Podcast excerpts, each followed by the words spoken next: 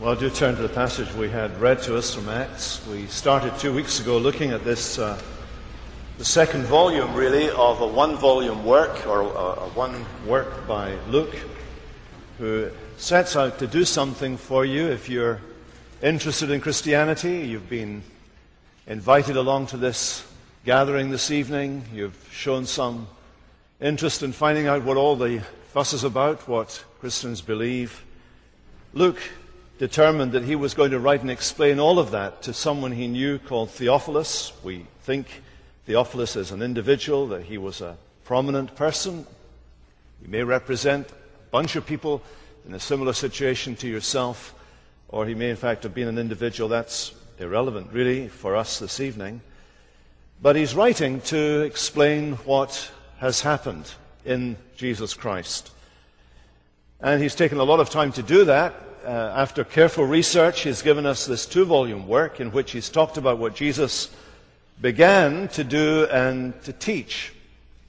He's now explaining in the second part of his work what Jesus is doing now. Because he's writing in a context in which Jesus is no longer around. He's not there for you to go and see and hear. People who are reading this, including Theophilus, never met Jesus. They were never part of the company of his followers.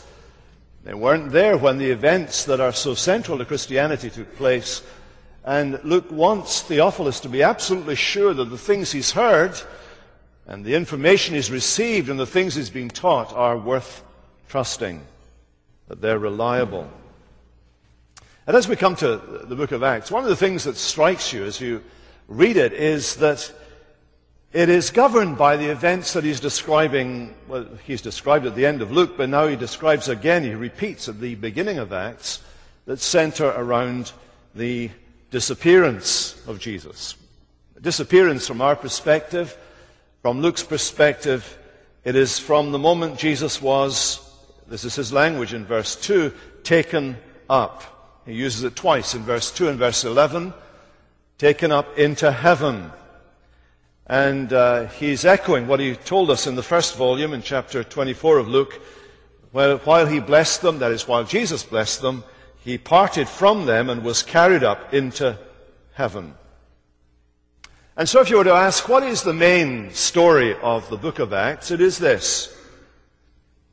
That the exalted Lord Jesus is the prime mover in the spread of his reign his reign of grace through the growth of his word into all the world. The exalted Lord Jesus is the prime mover in the spread of his reign of grace through the growth of his word through all the world.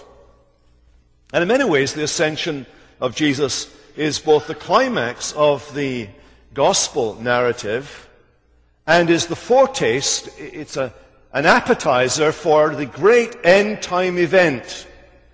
This age we live in is going to be bracketed by the disappearance and reappearance of Jesus Christ.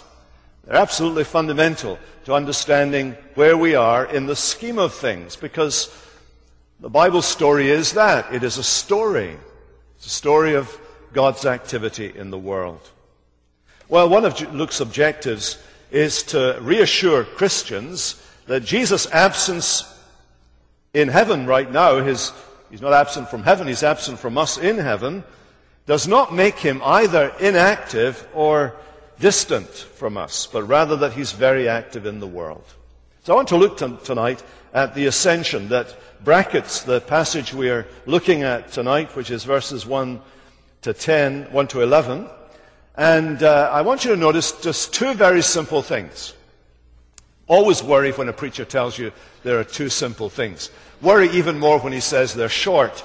Uh, and, when, he, when I tell you there's two, don't kind of reassure yourself that he doesn't have ten points this evening because the two are good points. And they're simply these that the ascension of Jesus that is described here, his being taken up into heaven, is the end of the beginning and the beginning of the end.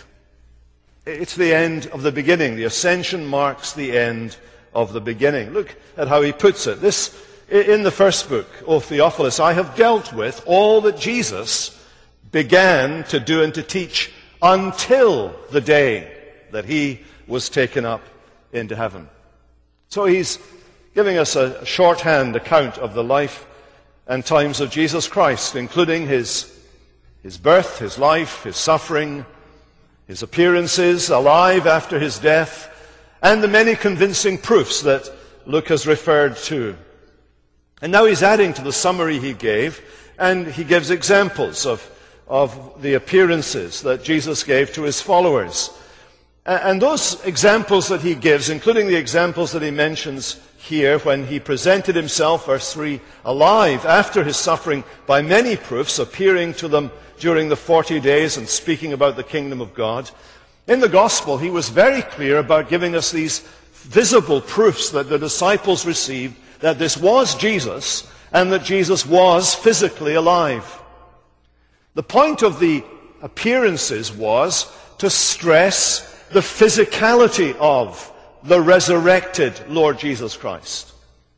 The point of the appearances was to stress the fact that no part of him was dead. There was nothing about Jesus that was dead.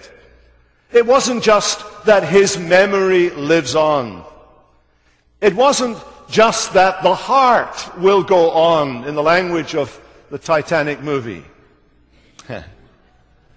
It's more than that. Jesus, when we say Jesus is alive, he's saying this is, this is the reality. The tomb was empty. The body wasn't there. Jesus appeared. He spoke to people.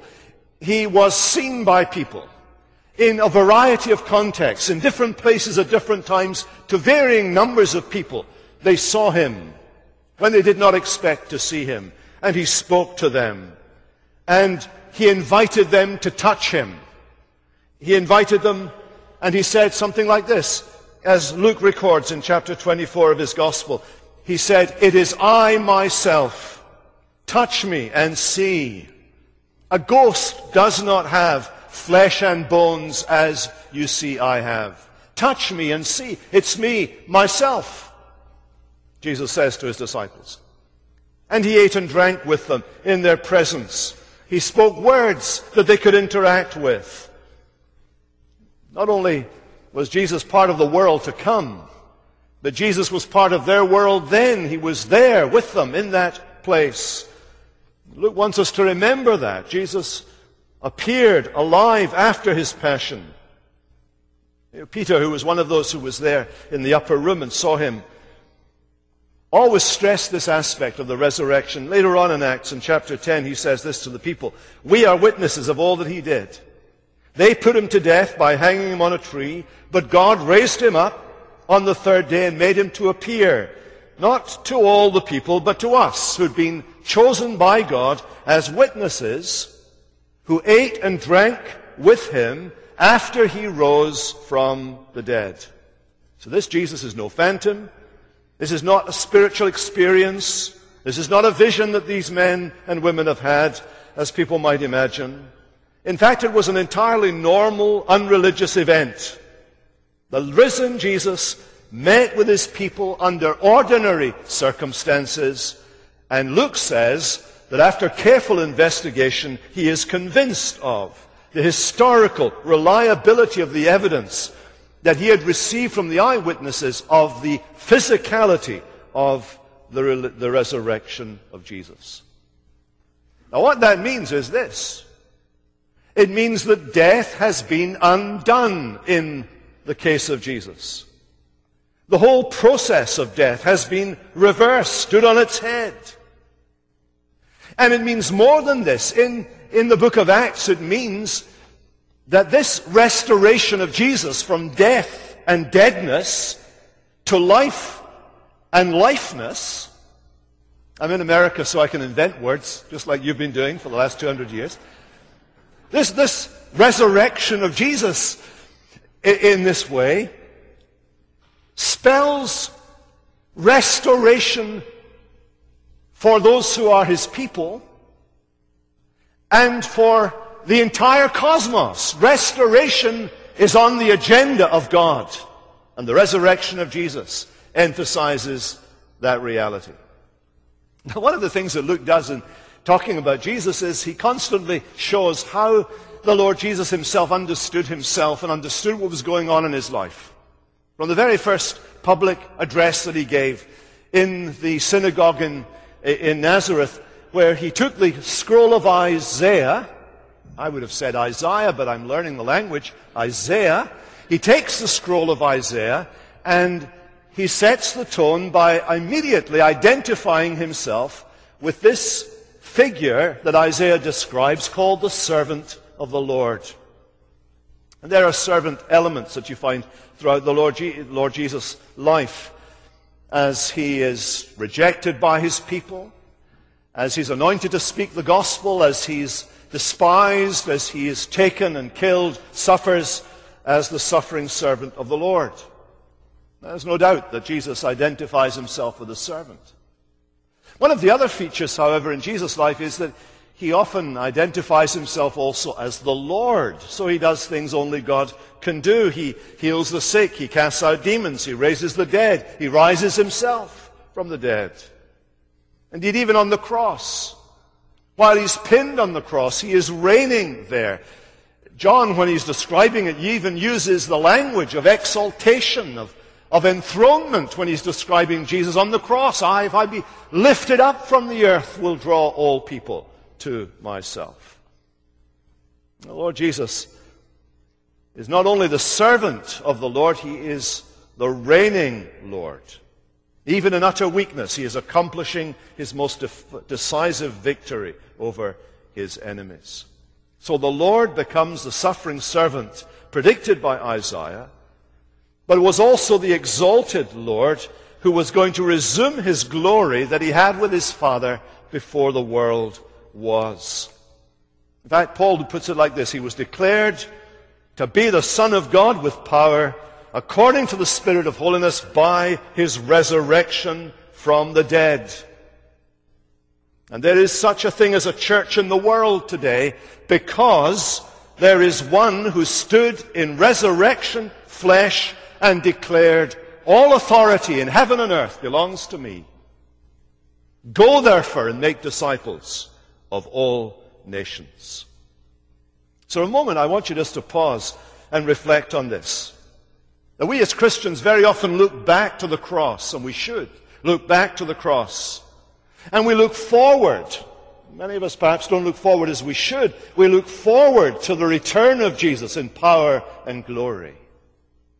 But I wonder how many of us ever look up and think that this Lord Jesus, whom we love and serve, is right now the exalted King. He has been taken up. He is exalted. He is made very high, to use the language of Isaiah. Already he is very high. And already he is exalted. And in the book of Acts, one of the prevailing themes is that Jesus is exalted. He has ascended. Psalmist David, he anticipated this event when he describes this figure. He asks the question, who can ascend the hill of the Lord? Who can stand in his holy place? And the answer is, well, I can't and you can't. Because your hands and my hands are unclean and our eyes are unclean and our lips are unclean and we cannot stand in the holy place. But there's one who can. Who is this one? It's the King of glory. Who is this King of glory? It's the Lord God Almighty. And in royal procession from the wilderness he comes and he ascends the hill of the Lord and he, has, he enters into the holy place, into the very throne room of God. Who is that one in Psalm 24? Well, it's the same Lord Jesus. He has ascended. Jesus has ascended. He has gone up on high. Well, it's this ascending, about to ascend Jesus who tells his disciples, orders them, he orders them, do you notice? Not to depart from Jerusalem, but to wait for the promise of the Father. So everything is, is coming to a, a high point. Here is the end of the beginning. This is going to mark a decisive point in the history, the story of God's redemption, and they are to wait. They're not to rush out onto the streets, preach the gospel, they're to stay Wait for the promise of my Father, which he said you heard from me. For John baptized with water, But you will be baptized with the Holy Spirit not many days from now. Now, who is he speaking to? Is he speaking to you? Do you have to wait in Jerusalem until the Holy Spirit's promised blessing comes on you? Well, of course not. Most Christians in the world couldn't afford the fare to Jerusalem in the first place. No, he's referring to these disciples. The apostles are to wait. And why are they to wait? Well, because Jesus hasn't been exalted yet. He hasn't ascended up to the Father, and the product of that ascent has not been given, the promised Holy Spirit. In John's Gospel, the Lord Jesus spoke four times of the coming of the Holy Spirit, and he kept, keeps telling them, I've got to go away before he can come. It's to your advantage that he comes, so therefore I have to go. So therefore it's to your advantage that I go. I have to go before he comes. This is the next phase in the story of Jesus. The next phase in the story of Jesus, he teaches his disciples, is I go to the Father, and the Father sends you the Holy Spirit. That's the way it works. Me no go, the Spirit no come. Simple. And of course, that's not to say that the Holy Spirit wasn't active. The Holy Spirit's been active since the creation of the world. Just as the Lord Jesus, the Son of God, the second person of the Trinity, has been active since the beginning of creation. He is the very word that spoke creation into existence. He's there in theophany, appearing, appearing to people throughout the history of redemption. It's him that Isaiah sees. Isaiah sees. In, uh, when he goes into the temple and sees the Lord high and exalted, who is it? Jesus says, Isaiah saw me. He's always been there. The Spirit's always been there. But just as something unique and irreversible happened when Jesus came into the world at Bethlehem, the Word became flesh. The second person of the Trinity took manhood into godhood. There is a man in heaven. There is a man in heaven, the man Christ Jesus. So, on the day of Pentecost, the Holy Spirit was going to come into the world in a way that was unique and irreversible. He was going to come on his people, the people of Jesus, and he was going to come and dwell with them and take residence in the life of the individual believer and in the church in a way that is eternal. He will never, ever depart from his people or his church, and for all eternity, the Spirit of God will indwell the people of God and the church of God. Jesus says to the disciples, You have to wait till I'm enthroned and the gift is sent. And you're to wait in Jerusalem. Well, could we not, could we not go to Bethany? You know, we know some people who've got you know, they pray well off and they've got, they make good meals there. Mary and Martha are there. Martha's there. She's a great cook. We could go there. No, has to be Jerusalem. Why Jerusalem? These little details are absolutely vital, of course, because of the historical and theological significance of the city of Jerusalem with respect to God's dealings with people, with Israel. Jerusalem is associated with the promise of God to rule over his people. The temple in Jerusalem was significant because it was out of the temple was going to come living water. The Spirit of God was going to be active. Ezekiel saw that. It was absolutely vital. Jerusalem is the place. Jerusalem is identified with the kings from David's line. Jerusalem is the focus of the promises about the last days, days, days when people would be drawn to Zion to hear of Israel's God.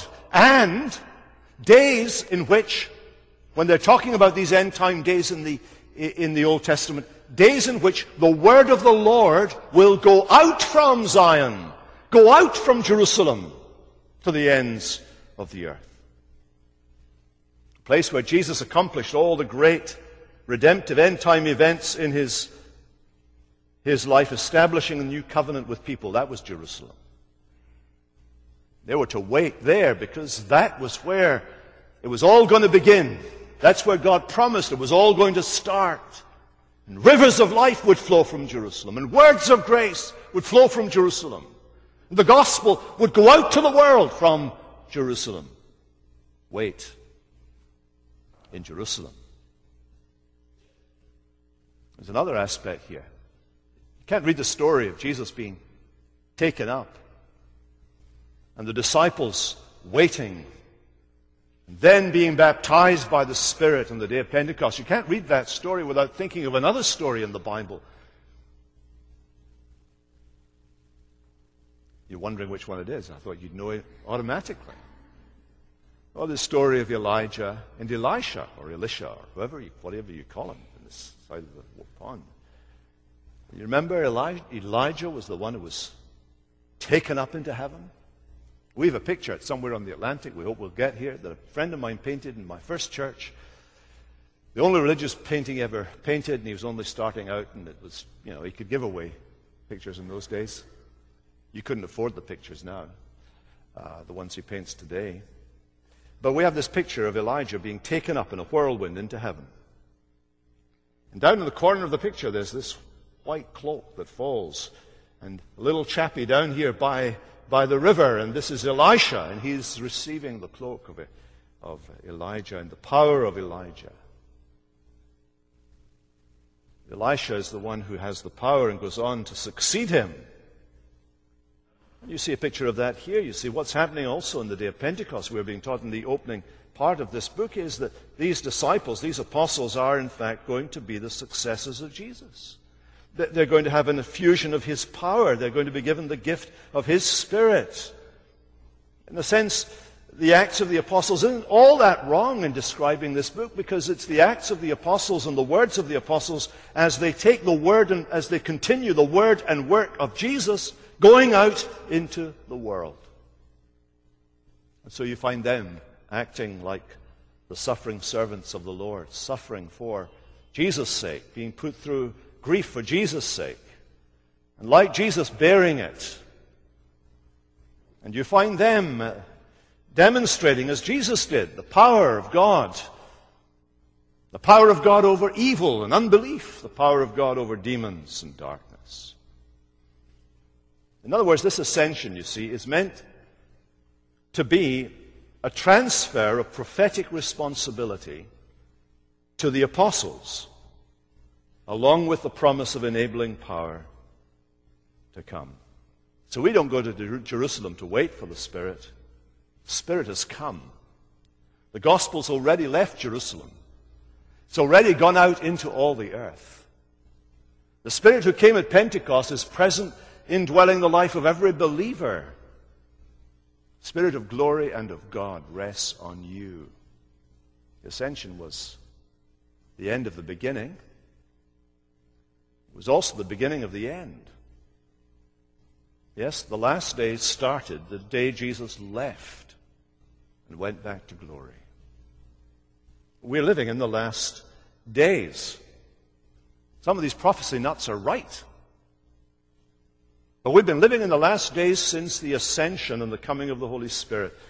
And you notice they're to wait. This is what he says to them. They're to wait for the coming of the Spirit, which will come upon you.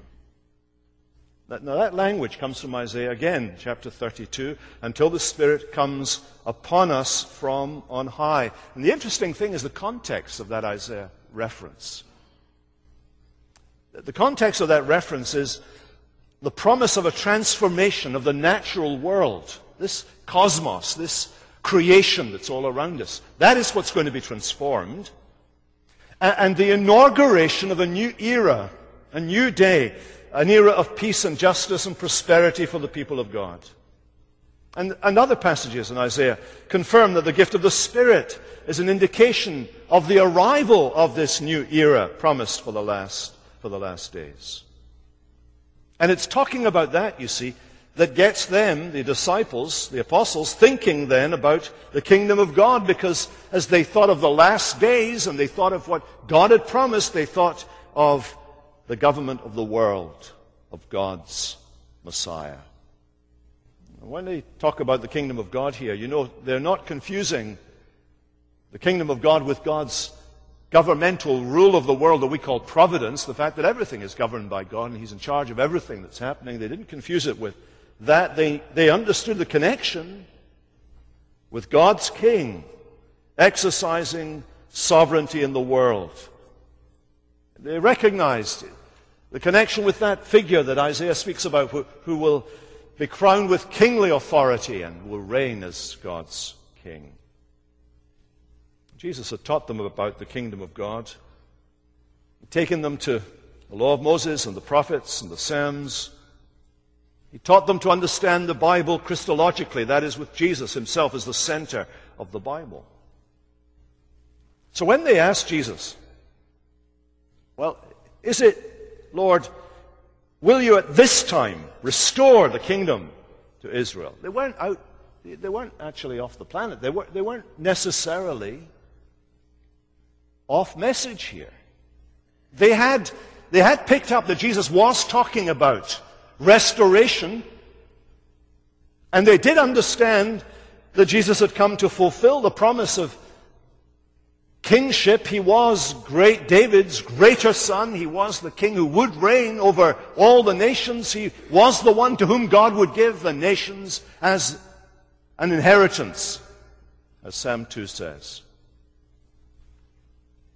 But they must also have heard from Jesus what he had said to Pilate. My kingdom is not of this world. If it were, my, my people would be fighting. But my kingdom is not from the world. They'd already learned that lesson, I'm sure. But what they hadn't learned is that the kingdom, the kingdom of Jesus, was going to take on a different and temporary shape. So when they asked the question, is it now? Are, are you going to do it all now? You know, the transformation of nature, the settling of all the issues, people in the world the solving of all the problems. Are you going to do it now, Lord? Is it now? What were they doing? Well, they were asking a question that was beyond their pay grade as apostles and ministers of the gospel. It's not given to us to know. Jesus makes that clear. The times and the seasons are the Father's business, not yours. Aren't there some people you wish had heard that? They're not your business. Well, what is our business? Our business is to understand that the kingdom of God has arrived and that the work of restoration has begun. It has begun now. You see, the ascension inaugurates the kingdom of grace. When the Lord arose and ascended into glory as king, he became king. Not just notionally, but he became king really. He now rules history and nature in the service of redeeming, creating, and ruling his church in the world. He says to his disciples, You will receive power when the Spirit has come on you. You will be my witnesses in Jerusalem and in all Judea and Samaria to the ends of the earth. The apostles are being made the foundational core of this new servant community appointed by Jesus to bring salvation to Israel and the nations. The church was not meant to be a geopolitical entity. Church's influence in the world was to be more extensive in its global reach, more intensive in its redemptive power than anything the world had seen. In the Old Covenant, the kingdom was typically focused on the outer glory of Israel's civil and ceremonial structures. And today, the glory of the church is hidden behind a cross. You don't see in its perfection. Maybe you're here this evening and you're rather disillusioned with the church, and we understand. This is not the way it's going to be. This is the way it is. This is the way we are. We are a sinful people. We've confessed our sins in your hearing tonight because we know ourselves to be sinners. Glory of the church is hidden behind a cross. In the words of Luther, the face of the church is the face of a sinner. And the book of Acts is going to be absolutely honest both about the conquest of the church and about the failures of the church. We're not here to play games. But how do we see the kingdom now? We see the kingdom now in the public ministry of the word and sacraments, in church discipline, in the fellowship of the saints, in the hearing of the word, in the service of deacons, in the witness of apostles and ordinary believers to, the, to Christ and the world. The church is not the same as the kingdom, but it points to the kingdom. It proclaims the kingdom. The church is a down payment of sorts. Indeed, the resurrection of Christ is the first fruits of the resurrection of believers. When Jesus called the apostles to be his witnesses, Isaiah, bells would go off in their heads. Because Isaiah says, You are my witnesses, declares the Lord, my servants whom I, cho- I have chosen, that you may know and believe me and understand that I am He. I am God, and there is none like me. You are my witnesses, declares the Lord, and I am your God. The apostles are the primary eye and ear witnesses to Jesus. Their witness is unique unrepeatable in the Bible. I become a believer when I believe their witness for myself, when I read their story, when I hear what they're saying they saw and heard, when I believe their testimony. Jesus said this in John 17 when he prayed for all those who would believe in him through their witness. So my witness is secondhand. When I witness to you, I say to you, will you please listen to their witness? Will you please read their story? Will you please join me in investigating their claims? Would you please consider that if what they said is true, it changes the world for you? It has changed the world for me. It's changed the world for many of my friends in this room and round the world. It has brought to me and to people right round this globe an understanding of the universe. More than that, a relationship with a person and frankly, it has dealt with the most basic needs of humanity. It goes to the heart of all the issues that rise to the surface in my individual and our personal lives. Because what happened in Jerusalem started a story that has been going on round the world ever since, and my story has become part of that story. The ascension initiates the kingdom of grace. And the ascension anticipates the kingdom of glory. When he had said these things, as they were looking on, he was lifted up, and a cloud hid him from their sight. And just as the Luke's account begins, way back at the beginning of Luke's gospel, with angelic supernatural beings appearing, some supernatural beings turn up right now at the end. And they say, Why are you standing looking up right now? Are you worried you'll never see him again? The angels recall to mind to the minds of these ear and eye witnesses that for six weeks he'd been going and coming, going and coming, going and coming. Here, one minute gone, but then he came back again. Now the angels are there to say to them, Look, wasn't that good for the last six weeks when he would come, you'd be sitting eating, and there he would be, he'd arrive, spend time with you.